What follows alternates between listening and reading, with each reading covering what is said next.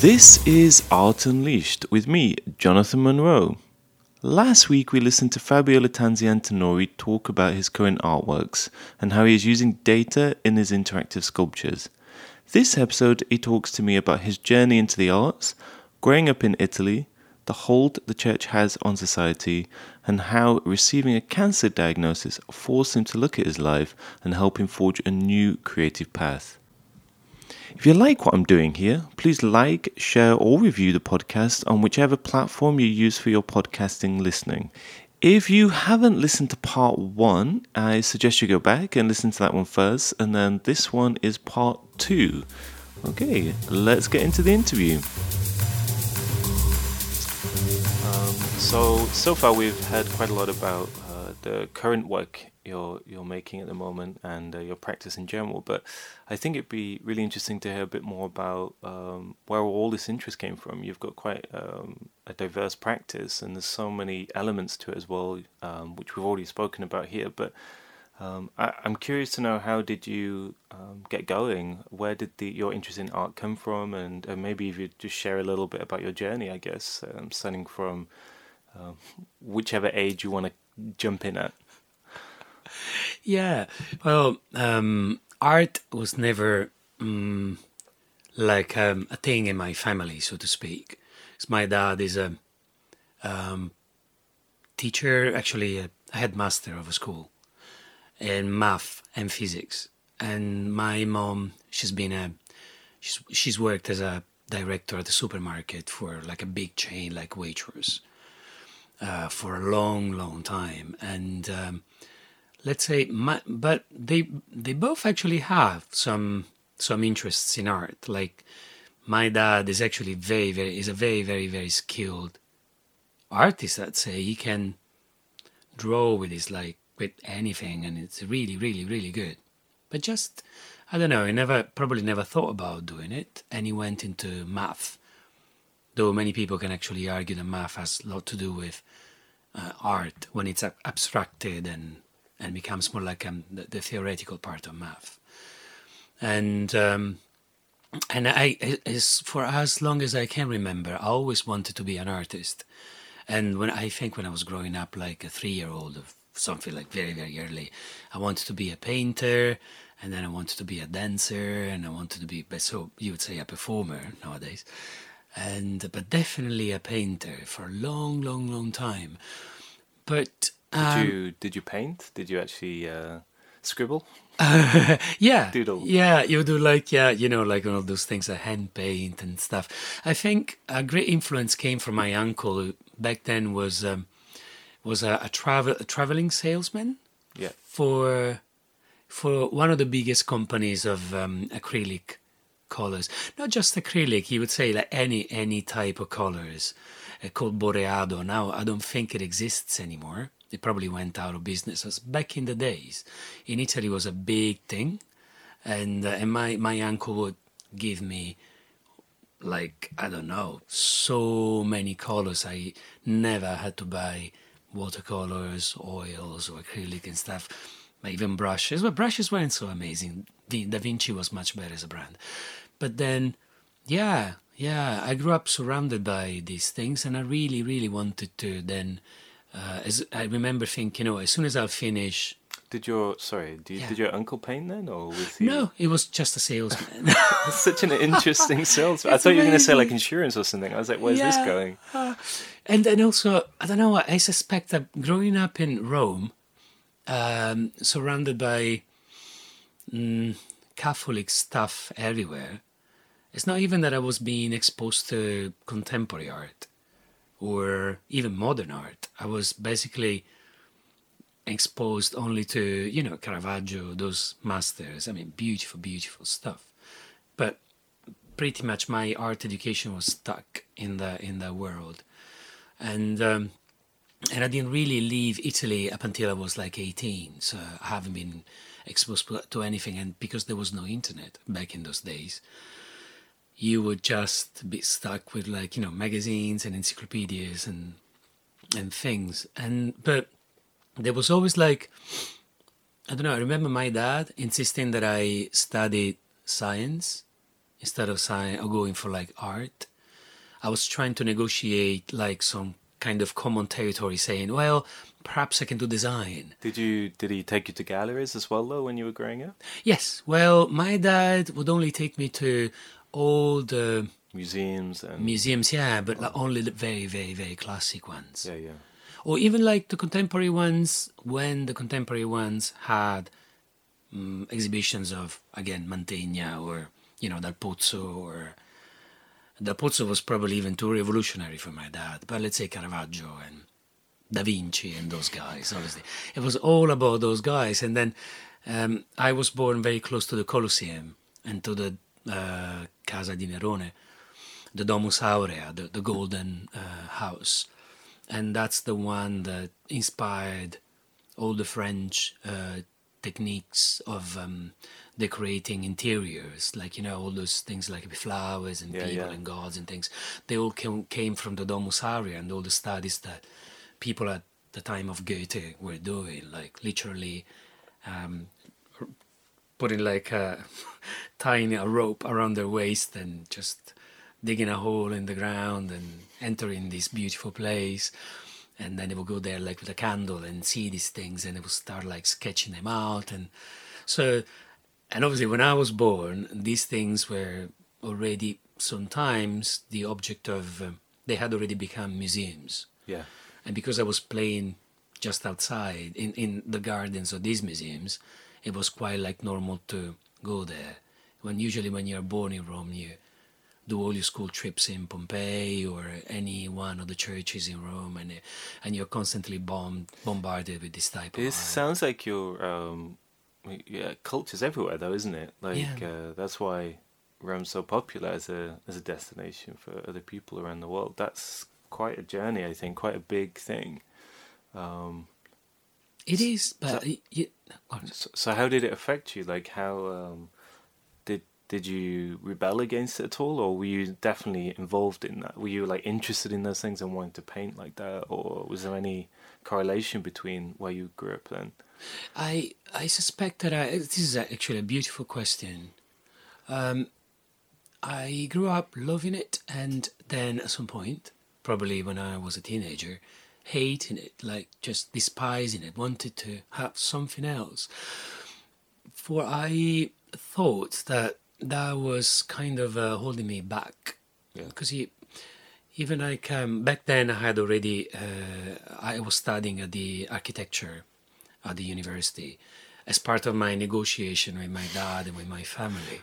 Was that a respectable uh, profession? Oh yeah, oh yeah. But because I was still, I actually wanted to do art. I was studying architecture with the conservation uh, direction. So Oh, rather than building like um, new buildings, I was actually hoping to go and like and go into this like um, go to more like almost into archaeology. But anyway, preservation of old buildings and things. And um, but I have friends who were studying fine arts at that time, and they were all telling me the same thing that they they were all being trained in the classical way, and so mm, I had very very strong, and I still have, uh, I still love the classical, let's say, research or style or masters, whom are everywhere in Italy, but especially in Rome. But I also had to recognize that mm, mm, Romans in particular, they, they, they think they have this amazing, they come from this amazing culture, and they don't really need to know anything about the culture. So it's quite a closed um, cultural space, maybe. Oh my God. So close. you will you will meet these Romans telling you everything about the Colosseum, but then he will say, "When was the last time you actually entered the Colosseum?" They will say, "Well, I never I never went to the Colosseum." I'm confused. So Yeah, because they only know the cliche. And you are bombarded with like, the same information over and over. Everybody tells you who built it when it was built, who destroyed it almost, which popes tried to make into something else and almost uh, erased it. would you say it's uh, similar to that still now, or do you think um, things have changed? Oh, well, obviously, Yeah, I know you don't live there anymore, but I'm just curious to know if um, that persists today.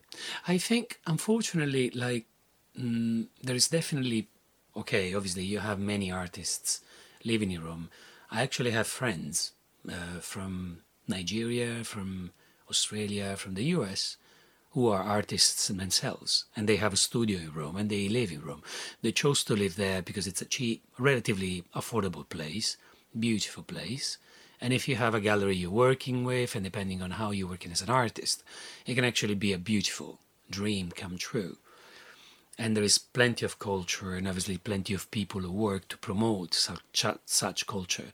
But I think also at a very popular mainstream level, you definitely have like this huge chunk of the population who are in love with this place and they think that everybody will always be going to that place. Yeah.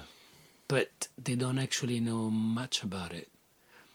Even down to like very, very, I don't know, like sometimes um, Romans don't know that something else other than anything that is being protected and uh, promoted by the church actually exists. And uh, that also has real historical reasons because the church has operated a real, how do you say, I don't want to call it like um, mm, a pre fake news type of um, propaganda, but it definitely shielded Italians, Romans from like anything that wasn't Catholic. So everything pre Catholicism and uh, anything else that was actually threatening Catholicism has always been hidden away um, in weird ways up to the point that you wouldn't even find um, beautiful places to go visit in, in, in the maps. Not in the maps, sorry, in the guides, because there was no interest in promoting. I see. So it's say, like stuff uh, that yeah, was going sort of cultural against. propaganda by the Exactly, church. yeah. Do you uh, did you go to church when you were younger? Then Oh my god, yeah. I like the way you said, "Oh my god!" Like it was so obvious. Yeah. no, because you know, like even if I, I'm not Catholic anymore, but uh, I was born into a Cath- uh, Catholic family, but also a communist family.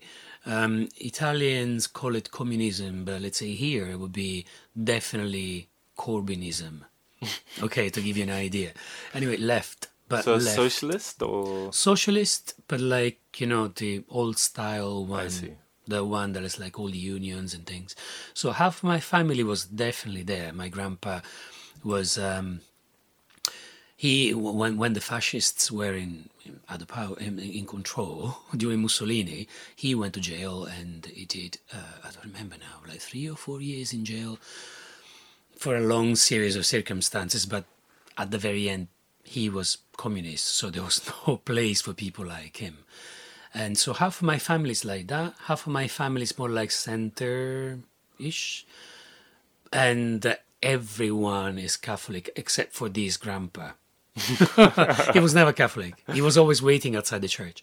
But everybody else is always Catholic, and uh, and that definitely had an influence of me. So you couldn't be um, um, kind of communist and Catholic. Oh yes, yeah, Good. of course, yeah. You can be now. Now everybody is recognized for being Catholic, as in Catholic and something else. Yeah. Recently, the Pope even said that you know gay people can be Catholic, which is for the Wow. Pope, you know, for the I church. think I heard that. Yeah. Now that that's something that is something huge, especially when you consider the church and the people in the church. But anyway, that's a big file. Uh, but yeah, I I was exposed to yeah communist ideas because I grew up with my grandpa and my grandma. But then at the same time, I was also exposed to um, like the other grandma, the other side of the family. One of my grandmas was in the resistance, and um, and she was also kind of um, a witch in her village. She wasn't living in Rome. She she she was from a very small village and she grew up with these whole ideas of mixing stuff, uh, bringing some kind of Wicca culture. You know, like when you're in contact with was she nature. was she known as a witch, or is that a term wa- you've put on it? Mm, yeah, just to describe it, she was known as somebody who was a very, it's a kind of a psychic lady. You would go and talk to her. I see. You know, and she would have dreams. She would actually tell you things. She sometimes would have visions. But then she became, she she worked as a cook, slash chef of the Vatican for 45 years. Wow. Still retaining this all like, you know, spiritual side of hers and superstitions, but at the same time, she was also very, very, very pretty much Catholic.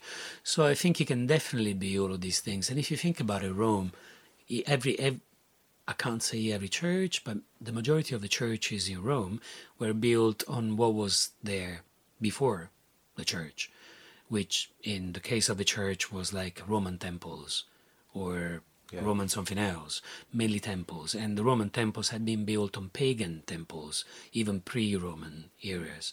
Like Dionysus was usually like, you know, pretty much everywhere in those places. So was, that, I think that made, prepare the territory for these weird things to happen where you would, people would try and keep as much as they could from, from the original culture. Like if you travel down south to Puglia in Italy, you will find people who do the tarantella, which is this dance whose name is comes from tarantula, because they say that in the past, at least women would get bit by a tarantula, and the venom would sort of send them into this trance ish state of mind where they would be dancing and having visions and it was only very tribal sounding oh it? super tribal and only yeah. for women so only women would be allowed to, to actually perform this dance, well, what visions. era are we talking now, sorry? Oh, well, I've seen documentaries recently, and I'm sure they're still around. Tarantella is definitely Tarantula is definitely around. Wow. The tradition, the music is definitely around. I mean, like you can go to a festival everywhere in, in Italy, especially in the south.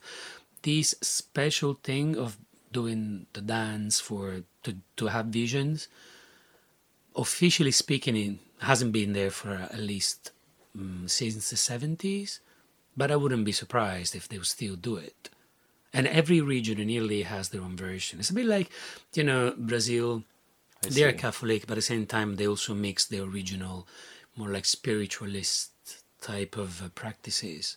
And, and, and I was pretty much influenced by this while I was growing up. So when um, going forward or back, whichever way you look at it, um, to uh, studying architecture, or, or um, you said it was um, what exactly were you studying then? Oh, I was studying, yeah, just architecture. Restoration, I think, wasn't it? Restoration, yeah, uh, conservation. I'm so trying to translate into English, yeah. So, did you do that? Was it like a three to four year course or something? Uh, uh, architecture was unfortunately the longest. I didn't finish it. It was 30 plus exams, 33 wow. at the time. Uh, before the reform. Now is less, and back in the days it would be between.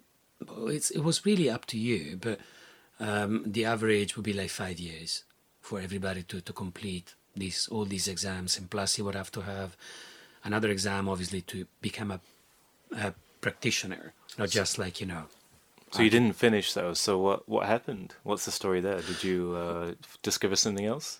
yes, yes, I did. I discovered music. Ah. I um, when I joined architect when I when I entered architecture, it was the year of the.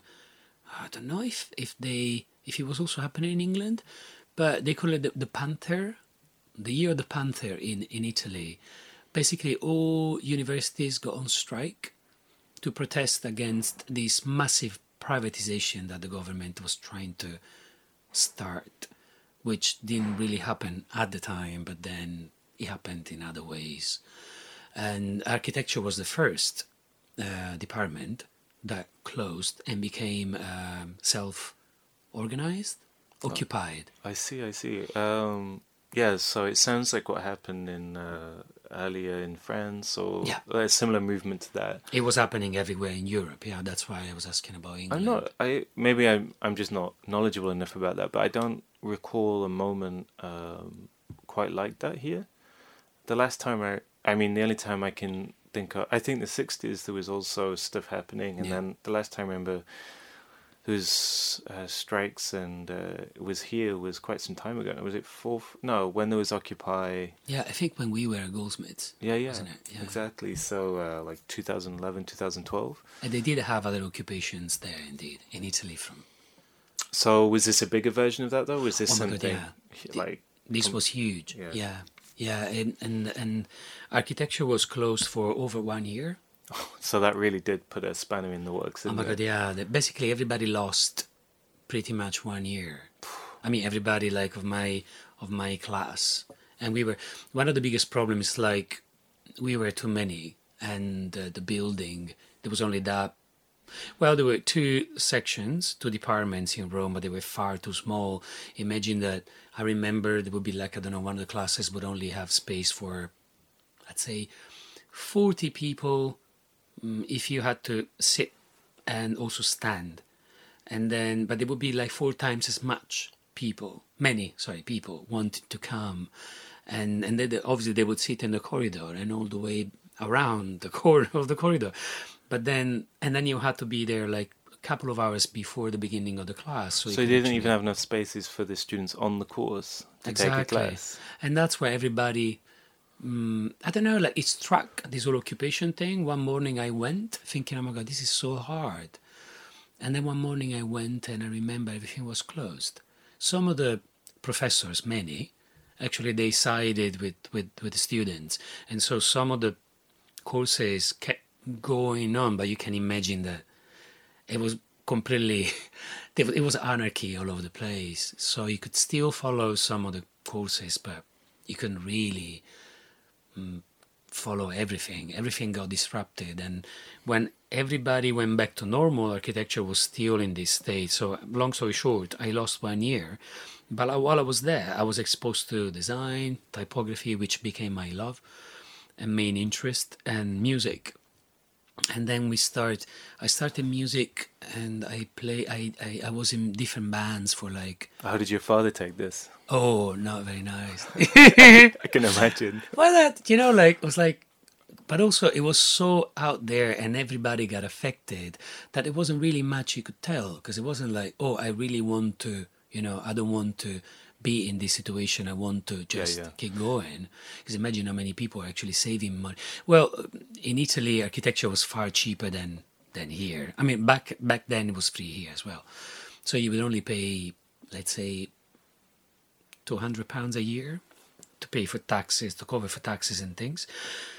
But still imagine how many students would come from like small villages remote areas so that was like you know quite expensive for them and for their family. So you would have many of them who didn't really want to be in that state of mind. And then they were criticized for not having any political consciousness and being against those values and not you know and not caring much about it.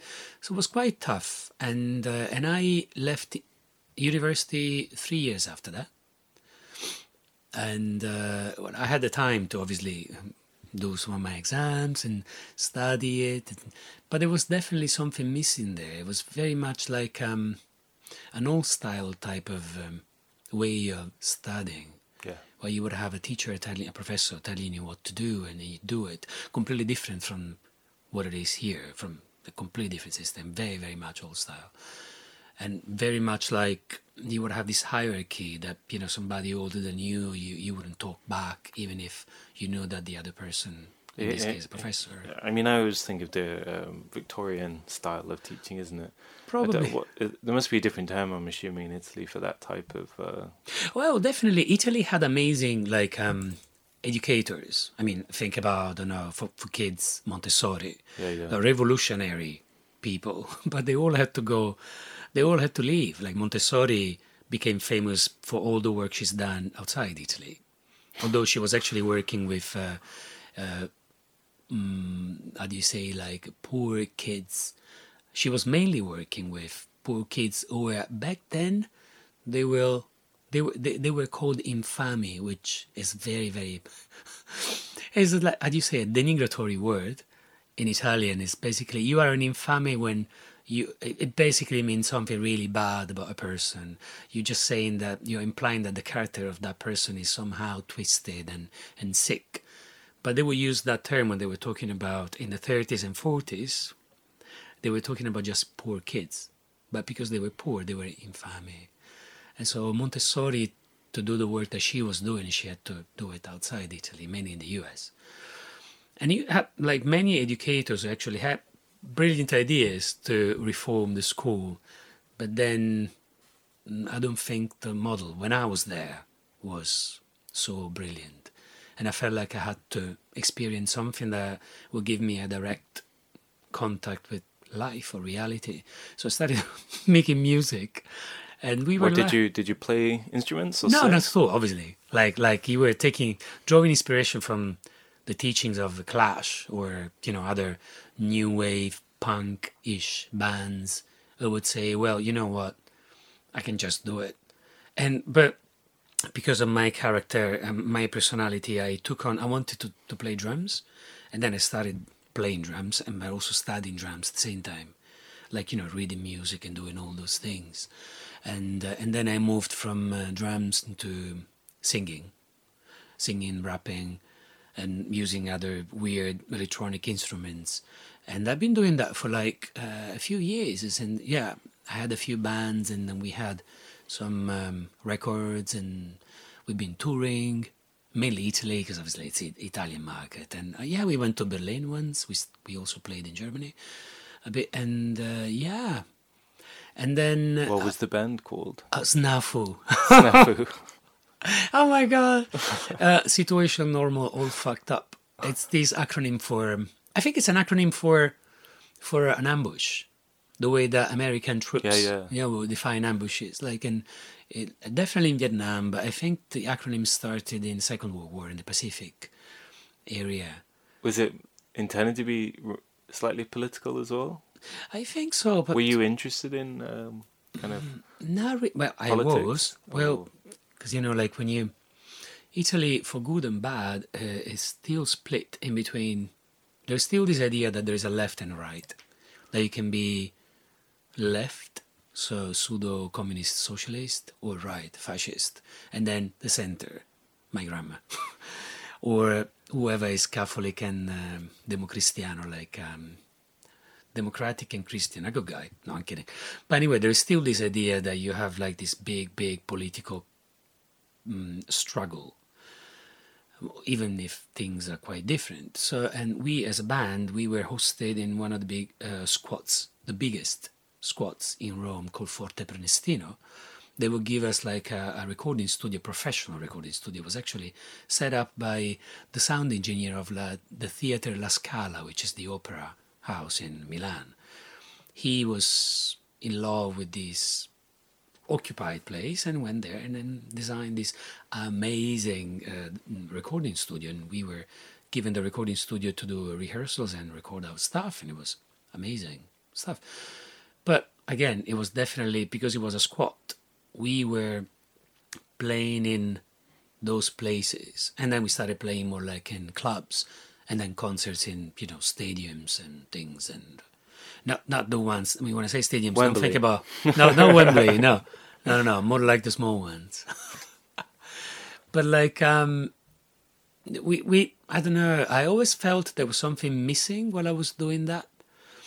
And uh, anything that I've been doing up until then, I were you able to sustain yourselves to to doing the band? Yeah, yeah, I was for like um, let's say uh, when we had the first um, record label, and we put out like um, first record, the mini one, and then we were working on the actual record, the first one. Then we've been uh, we we actually been very very lucky because for some mysterious um, hmm, story uh, or series of coincidences, we ended up winning uh, quite some important but yet underground festivals, like one called Arezzo Wave in Arezzo in Tuscany, which then once you win that one, you get you start touring with uh, some of the most some of the coolest and also most highly regarded like I don't know music magazines and and things. You wouldn't really earn much money. You would have people giving you food and other stuff that we probably can't talk about the podcast. But because that's how it works but they will give you obviously free accommodations and things that will help you, even like with gasoline and stuff but then that would lead to a slightly bigger tour and a slightly bigger tour and then you all of a sudden you would have a fan club This is Art Unleashed, and I'm interrupting the interview to quickly ask if you're enjoying the episode and you think other people find this interesting, please think about sharing it liking it, or even writing a review on Spotify or Apple Podcasts. It helps gain a bigger audience and it will make sure I'll be able to build the podcast up to a sustainable project. Now I've got that out of the way, let's get back to the interview. I set out what some random amazing So, person. so you had groupies as well then? Yeah, of course. Yeah. Well, not me, but yeah, the group had. Not to say the group is group is like obviously, not talking about nothing comparable to an English music band, but definitely we were we we got to a point where we were um, playing as um, we were opening concerts of rather famous Italian bands like After Hours, Caparezza, or Delta Vu, or uh, Subsonica, all music bands that were actually fairly famous at mainstream level. I mean, my mom knows who they are. And all of a sudden they would start paying attention. Like, you know, my mom would start saying, So, ah, so this is what you guys are doing.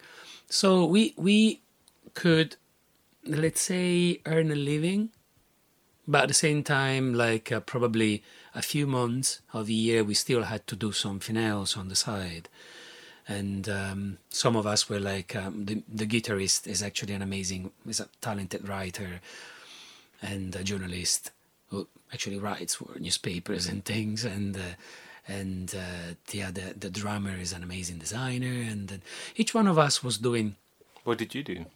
oh back then it was uh, yeah what was i doing a lot of stuff i was sometimes uh, i was teaching uh, design related stuff like typography mainly. And yeah mainly was teaching that saved my life at uh, the european institute of design uh, in rome and in milan.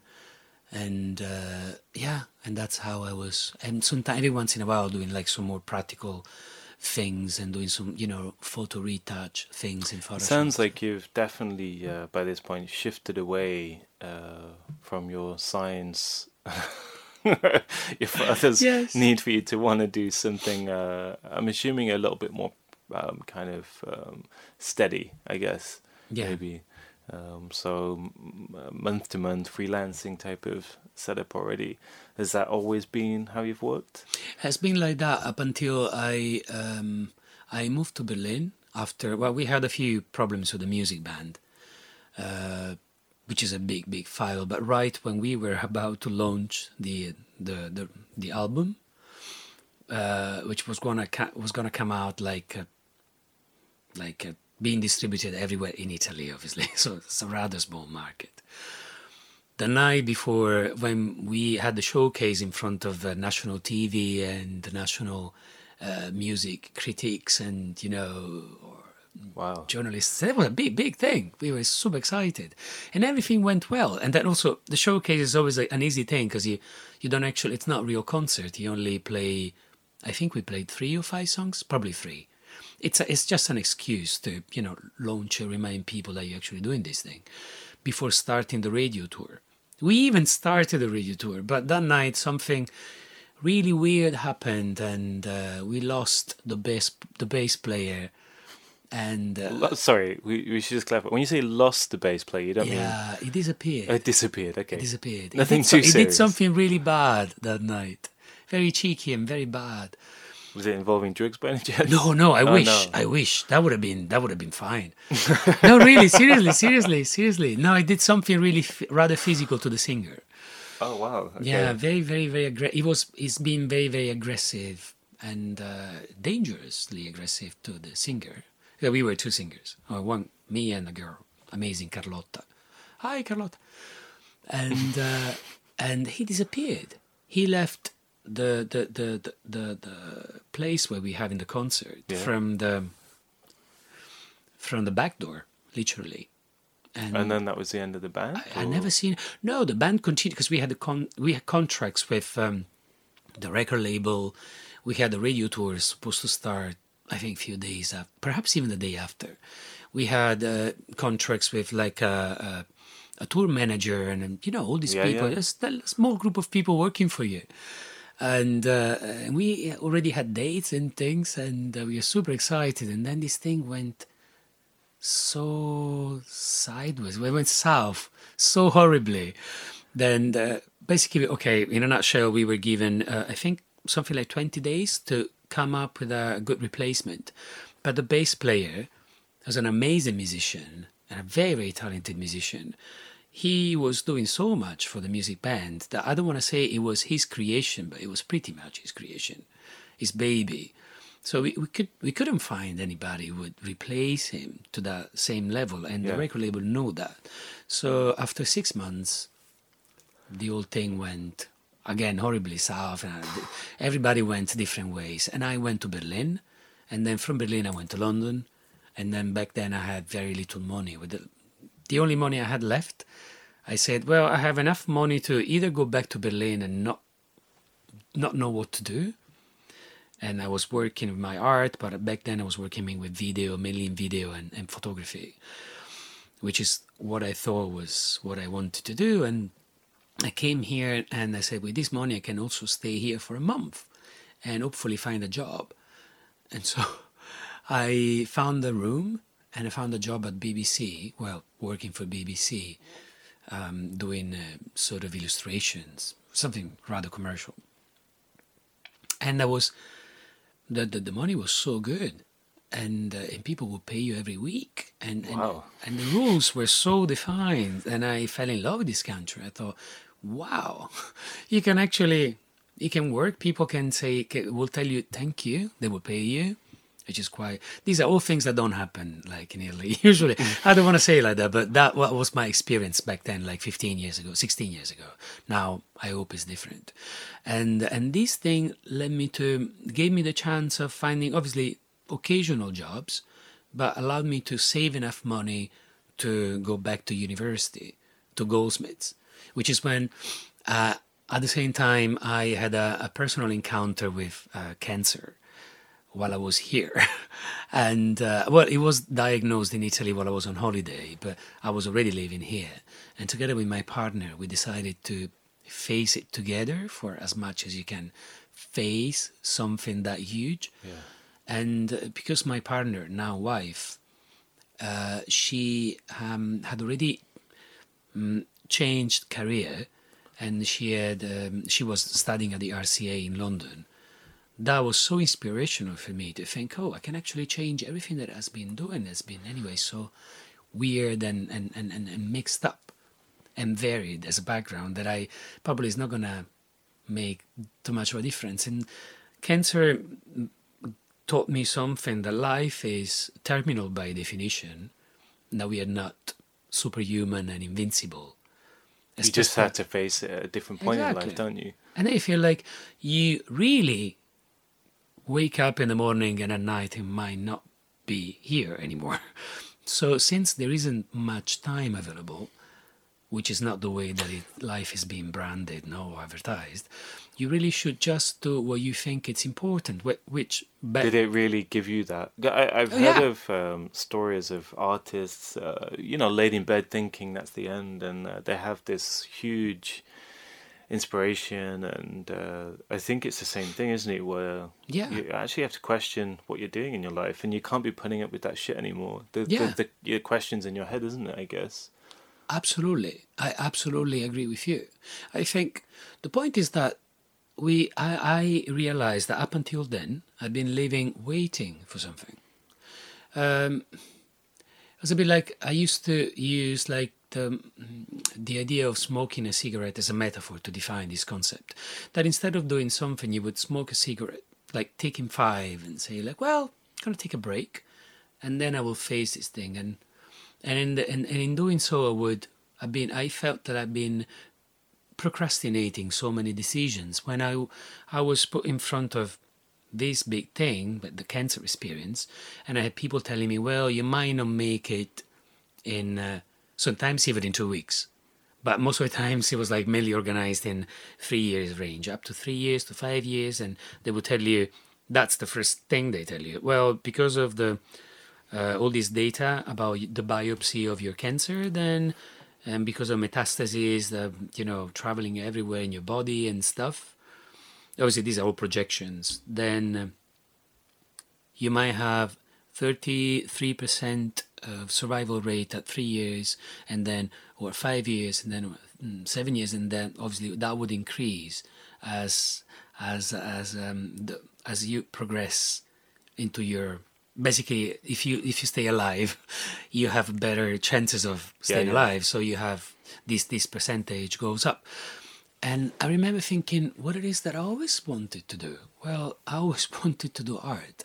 So i went all the way back to my childhood which is all i was running away from i always i felt Do you like believe that? Do you consciously believe that you were running away from? Um, those- Yeah. I mean, we all sort of do. I think a little. Those of us that want to um, re- re- rebel a little, I guess, Mhm. in life. Um, but you were you conscious of it that that, that you've been doing that? I guess. oh well i realized that i that i've been no this is How did you become conscious of it? Sorry, that's what I. of of uh, of the idea of running away you mean Yeah, like Well, I realized that I have never been thinking about my life. I've always been actually sorry. uh, Let me rephrase this. I've always been thinking up until that time about me as for being some sort of supernatural person. I've been surrounded by. I had friends dying, and some of them died because of cancer, and some others die because of car accidents and other things. So it's not that you've never been touched by death.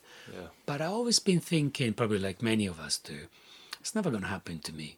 yeah, And when cancer happened, my first thought was, why me? Just like the majority of us, no? Why Yeah. me? And then like you, you go through all the, all the different stages: denial, denial, fear. No, denial. Then I think it's denial, hate, and fear. I can never remember the right order. But yeah, anyway, it's that one that. Uh, sorry, it's not this. The, the, don't quote me on that, but definitely I had to go through all these stages. And then I thought, well, if I could only live one day, what would I want to do? Well, I, I felt very strongly that I have come here for a series of things. And because I'm not like so evolved, all I could think of was to start from the last thing that I really felt I had to do in this existence, in this incarnation at least, which is art. So I thought, okay, let, let's go back and do what I actually felt I have always been wanting to do before I go. So, but uh, you didn't pick up a paintbrush, did you? So, because uh, No. Uh, obviously this is this is the point in the story which I actually met you. I think, isn't it? Where Yeah, uh, I think uh, we we also did the same course, but we'd met a few months earlier at a, an event I was organising uh, for our, um, people interested in working with artists using technology uh, in different ways. And I remember you came with uh, a series of projects already in development and ideas and you were there at the beginning uh, when the doors were before the doors were even open, and you were there at the end before we'd even uh, could get rid of you, basically. and I remember um, Vincent, who I was working with at the time, he's spent quite a bit of time with you. So how did how do you get from uh, art to an art practice, which is not necessarily uh, a very traditional art practice? And Mm. uh, I, I definitely, yeah, I mean. Maybe if you could tell me a bit more about the story of that. Well, you know, like I, I remember for, for as as far as I can remember, I everywhere I was I was before I was actually I, I actually made this conscious decision. I had always been attracted by specific practices. So I remember following Raffaello Lozano Hemmer's practice by accident in Venice, and then by accident in New York, and then by accident uh, where else? Oh, in London. And every time I would just, and then recently by accident in Seoul. and I, I was kind of, I, I was interested in the practice of different artists who didn't necessarily uh, had like a, let's say, classical uh, um, development in their practices. I don't know, Sol LeWitt as well, who Yeah. by himself, actually, by the way, he was a graphic designer at some point. Uh, you can tell actually in his work. But I was interested in, in um, artists who were coming from a different background. Raffaello Lozano Hemmer actually comes from a completely different background than, than art, but he does art. And some of them would mix art with um, uh, design, some others would mix art with architecture, some others would mix art with philosophy or with uh, I don't know, cultural anthropology. And this is what I was actually drawn to. That's why I feel it was amazing that I had been accepted at Goldsmiths. And to be honest, I actually I also applied. Um, I applied to RCA, Goldsmiths. I didn't do Slade. Only because I wanted to find somebody would have like um, um, obviously fine art as a department, as a study, the main area, but then within um, the context of computational technology.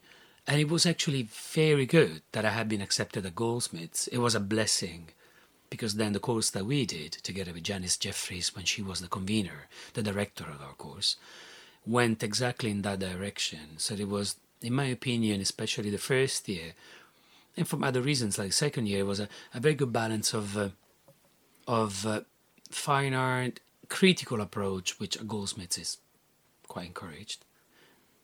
Amazing liberal approach, and uh, and then the computational technology aspect, which was a bit daunting, because we I remember we had to learn something like seven or eight languages at some point. Somebody, I remember the uh, yeah, I do remember handing in three uh, projects on the same day, which I thought was ruthless, considering we had to um, design, build, uh, sometimes write essays, and Yeah. uh, I think um, from my experiences personally, I found um, um, the grounding, um, the co- the context around fine art going back to uh, the '60s as well, and how a lot of the um, the artwork um, kind of flows through, and there's maybe not computing necessarily, there's maybe a bit more of sound installations and things, and um, I just found the same way I think you're referring to the the grounding of it in fine arts was so needed, and and to be honest, I struggled to find a course which was doing the same thing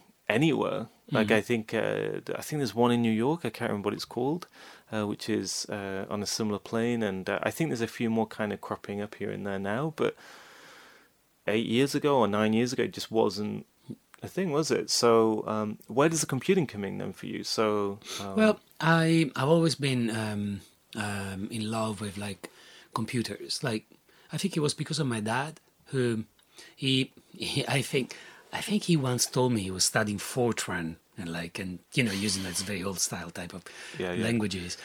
And uh, I remember I remember at some point uh, falling in love with a Commodore with a VIC, a VIC 20, and then a Commodore 64. And then I didn't go into Amiga, although I had many friends with Amiga. And uh, the Atari, which then became, well, and then the Intellivision, and then all those video games. I've always been interested in those things. And actually, something funny to give you an idea. I've been always interested in coding. I would buy these uh, magazines when I was really, really young. our story sounds weirdly similar Really here, similar. by the way. oh my god! Like, and I, and I remember, like, because you guys in here, you had the Sinclair, the, uh, the Spectrum. Yeah, that's how I learned. Yeah. At the beginning was on the Oh my god! I was so much in love with the little rainbow on the side. It was like, Yeah. oh, I want this one, and it was also smaller, much smaller than the clunky Commodore 64. And I remember, like, my dad bought these. Uh, it was for my yeah. Oh, yeah. I had just finished my school. I don't remember. It was like no, even probably at first or second elementary school or something. My dad brought this magazine. It was nothing but like lines of code thousands and thousands of lines and then you would sit in front of your computer and then in basic you would just literally write them all to hopefully then be able to run them and have a video game nothing nothing so special just probably a, an airplane mm, i don't know flying or landing or whatever was dropping some bombs and stuff but I remember sitting down and started writing in Italian. Okay, I want a plane to be able to fly. Second line, the plane will have to be blue. Third line, but it could also be green. Fourth line, much like a Mustang American type of plane. Fifth line, and and I wrote, I like I don't know how many like lines like that. And then at the end, I wrote, I just put run at the very bottom, and I started getting all these syntax errors. It's so That's cute. one Uh, of my first memories. Yeah. It's so cute. It sounds like a poem almost, like a trying to talk to a computer for the Yeah. first time. Is uh, Well, in my in my way of seeing it was like, you know, it has to be like that. If you know, you, you write. I think my dad told me, "It's like, oh no, You're not head of syntax. You tell the computer or- what to do." no, no, I didn't know anything.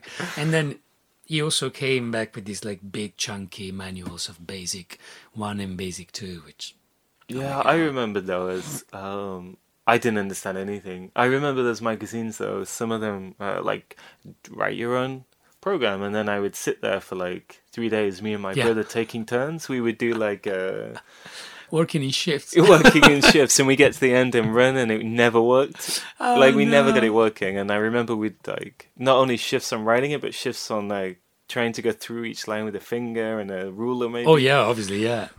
to see where the errors were. I mean, it's a bit like that now sometimes for me too, but I've got a little bit more yeah, it was a good beginning. but see, also, I, I I didn't do anything for like uh, many years. So after this stuff, computers stopped being a, a thing for me, and I wasn't even like in, into the PlayStation and no, nothing. Not well. Some of my flatmates perhaps had a PlayStation, but I wasn't even playing with them. And perhaps I would play football because it was this sort of gregarious video game you could play with four friends of yours against the computer. That was like, oh my god, this is amazing.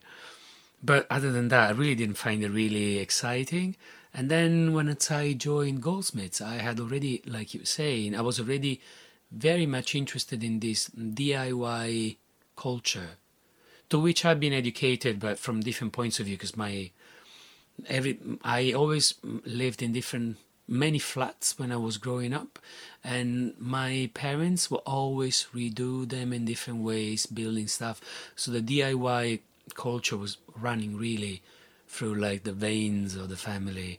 From like everything was DIY. There was actually little encyclopedias of DIY stuff you could do. Did from- you ever um, take apart the computers that you had as well, or did you ever see the inside of them? Or No, no. Well, I knew about like obviously how it would look like because from magazines? you had like or- magazines and shops would always like you know put them out, just say we do this, have a look. This yeah, yeah.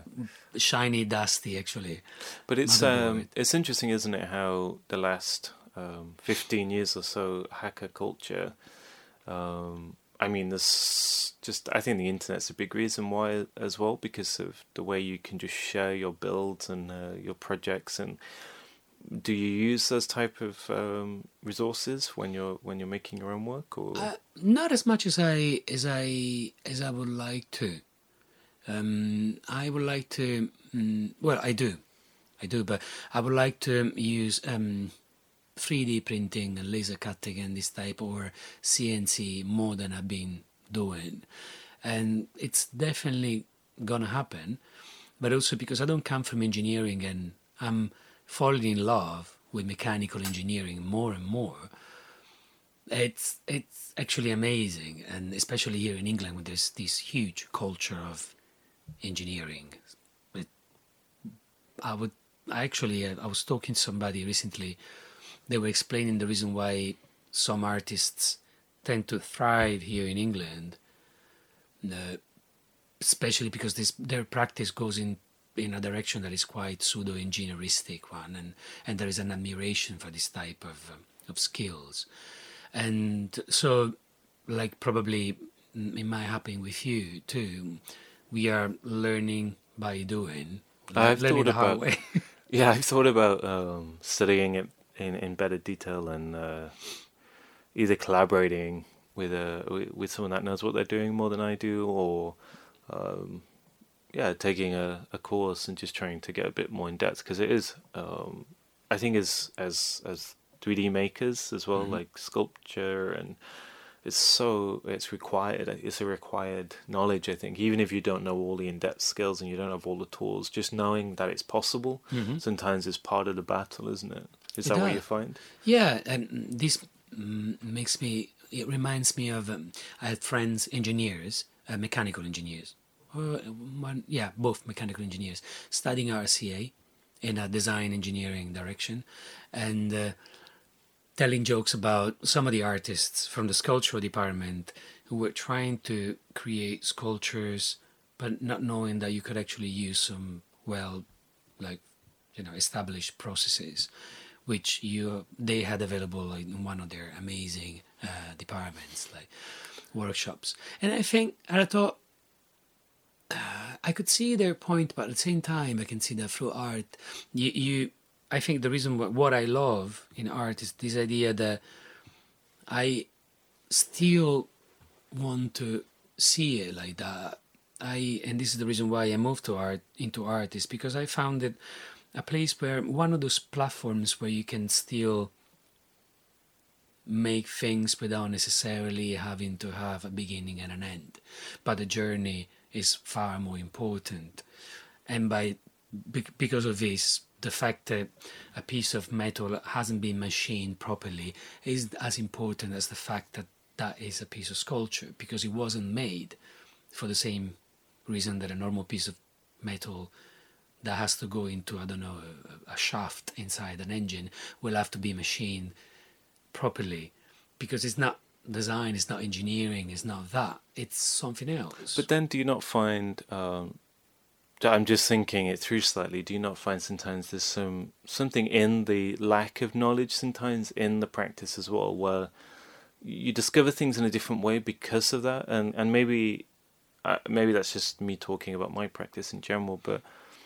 Um, sometimes I quite like work that isn't too precise or, or mm-hmm. doesn't have overly engineered uh, I think it's a fine line, isn't it, between the two? I guess. Um, yeah, yeah, yeah, definitely. Sorry, yeah. I sorry, I didn't ask the question. No, no, I'm no, just no. waffling.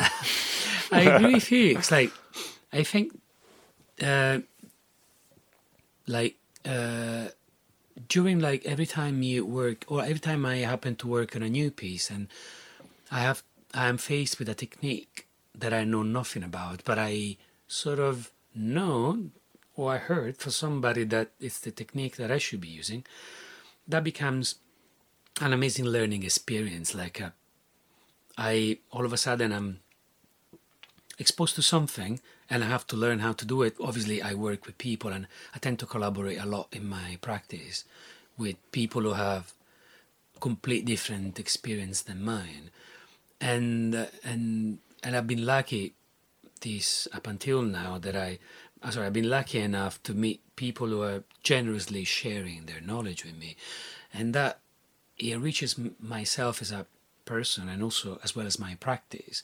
And so I start looking at things on a different from a different point of view. But I find that also making art and sometimes using a technique in a way that is not necessarily the way that a skilled engineer or a machine operator or mechanic would use it, or even like a coder or electronic engineer, gives it this type of fascination because it allows that the artwork to be something else rather than something that everybody knows what's gonna be, what's gonna end up like. It's this uncharted territory where everything can be something else. And then, like you were saying, sometimes these artworks, and me too, I love artworks that have this magic that traverse this territory in this way because also they become sort of uh, universal. They don't necessarily answer all the questions. They're there and they more like seem to pose questions rather than yeah. providing you quest- uh, answers. No, they they're there. They're not saying, "Oh, I have." i have got all the answers, or exactly. I, yeah, yeah. Like uh, I'm a finished piece because often I think the best art is the ones that aren't necessarily um, prescriptive. I mean, this could be a whole other conversation. um, so, uh, just jumping slightly ahead with the time scale here. So, um, you finished the course, and now your practice. Did did that the the course at Goldsmiths then that we studied together? Did um, do you feel like that gave you the necessary skills to to move into the area that you're working in now? And actually, we share a studio. yeah, well, I should have said this from the beginning that we're in the studio that we both share. Oh, sorry, um, I didn't realize that we didn't mention actually. Yeah. Mm, from, mm, so, could you please repeat the question? Uh, so, do you think the course uh, that, or, or, just like your journey that you, you've just described, um, it's obviously we've jumped in time quite a bit and there's a lot going on, but um, talking about the the course of Goldsmith, so um, do you think that that propelled you forward in, in your practice and allowed you to to um, feel confident enough to start making artwork hmm. uh, and getting out there as well and showing work and um, I don't know about the confidence the confidence part but definitely You had that in spades already, didn't Uh, you? no, I didn't have at all. And uh, but what I what it gave me, it gave me, it allowed me to entitle myself to think, if it makes sense. Yeah, absolutely. And Is it's it- a lovely way of putting it. It's better than the way I put it. It's like I I remember like when I was a goldsmith, I was in love with the work of um, some of the sociologists and uh, anthropologists from from other departments, and then um, mm, I was like um, I so I was mainly like reading a lot, and then especially about branding and especially about like mm, um, yeah anthropology and and this whole idea of assigning values to things and creed and and and I didn't know why I was in love with that. And I also was more and more interested in this notion of data and what data means to, to all of us and how it is being used. Uh, what what is the agency of technology I would say. And these are all things that goldsmiths I would say at least encouraged me to to to pursue. Had I not been to Goldsmiths, I wouldn't have been exposed to any of this. What I what I took away from Goldsmiths, I think, was mainly the critical approach, the very strong liberal and critical approach, which sometimes might be criticized as for being mm, almost like an end in itself. As in, you go out there and try and, and criticize something about society, and then it becomes just this whole idea of criticizing society without necessarily bringing anything to it. And I really enjoyed the fact that our course was, at least from the way that I experienced it, designed to give us a good understanding of these technologies in order to provide a critique of society as a whole. And and something that I discovered at Goldsmiths is that I love I love writing about these things, which and because of you also. Because you invited me to write, like Jonathan invited me to write an essay actually a few times, and, and this was like a flattering for me because I never thought that I actually could be interested in in writing anything about it. But having to write things, having to organize my thoughts, at least at that time, organize no, helped me organize my uh, my practice a bit more. And and was kind of because they were going hand in hand making artworks and writing about them and making artworks and writing about them perhaps you i was writing about them when i was a goldsmiths with you because we had to write essays about them and then it became oh i'll write about them because i have to apply for funding or Yeah, yeah. i'll write about them because i have to apply for like um don't know, It a professionalizes it as well, doesn't it? Like, um, allows you to um, think about your practice not just in um, um, physical terms or, or making terms, but also contextualizing it. And yes yeah, I think that's um, quite important for an artist uh, these days. I think uh, if you can't contextualize your work, that's fine. That's a different type of practice. But Mm. I think the type of work that uh, maybe I'm also interested in as well as yourself yeah uh, it, it is a type where you have to, to be a bit more aware of um, your place uh, in the whole dynamic of what's going on around us. Um, I would l- obviously always love to keep talking, and we may be still talking about this after the podcast because uh, we can make some tea now and uh, some coffee. Um, but thank you, Fabio, for coming thank you for uh, having me to your own studio, no, for for coming on the podcast. And um, uh, would you just mind uh, telling everyone uh, what shows is coming up? What's when can people see your work again? There will be a show um, coming up soon in uh, at the end of March, on the opening on the 30th of March, with Jeremy Atchison at the Royal Society of Sculptors, and uh, and that will also be the launch of um, my first mm, public piece, which will be installed just outside the um, Royal Society of Sculptors, and uh, and indeed the show also happens as an accompan- accompanying show to, to the actual commission.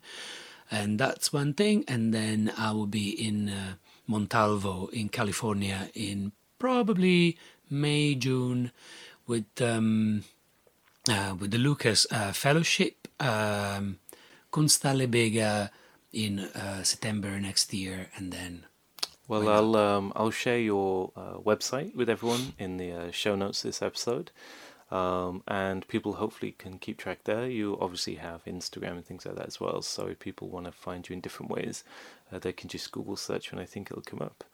Um, thank you again so much for doing this. It's been an absolute pleasure to uh, learn more about you as well. I've learned things today that I didn't know about you. Um, thank you very much. Thank you. My pleasure.